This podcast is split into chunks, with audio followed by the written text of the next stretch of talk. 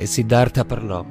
Col tuo permesso, padre mio, sono venuto ad annunciarti che desidero abbandonare la casa domani mattina e recarmi fra gli asceti, diventare un samana.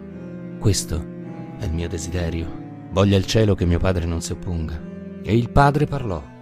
Non si addice a un bramino pronunciare parole violente e colleriche, ma l'irritazione agita il mio cuore e io non senta questa preghiera una seconda volta dalla tua bocca. Il bramino si alzò lentamente.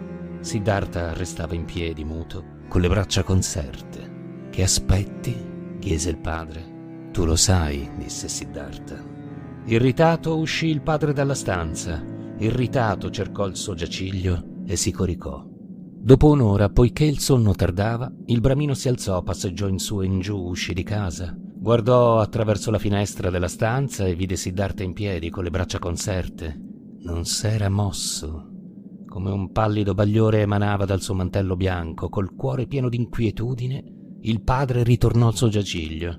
E venne di nuovo dopo un'ora, venne dopo due ore, guardò attraverso la piccola finestra, vide Siddhartha in piedi, nel chiaro di luna, al bagliore delle stelle, nelle tenebre, e ritornò. Ogni ora in silenzio guardò nella camera, vide quel ragazzo in piedi, immobile, ed il suo cuore si riempì di collera, il suo cuore si riempì di disagio, il suo cuore si riempì di incertezza, il suo cuore si riempì di compassione.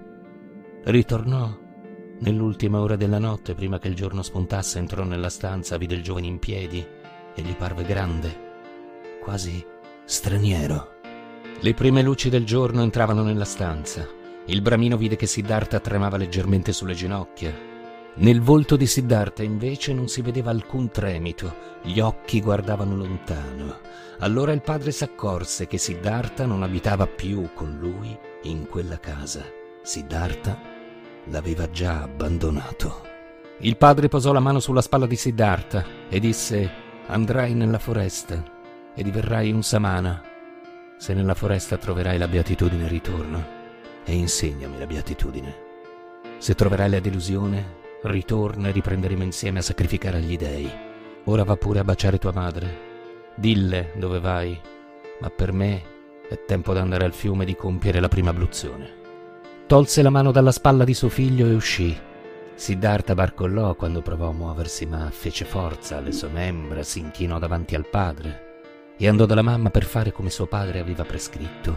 Quando alle prime luci del giorno, lentamente, con le gambe indolenzite, lasciò la città ancora silenziosa, un'ombra che s'era accucciata presso l'ultima capanna si levò e si unì al pellegrino. Era Govinda.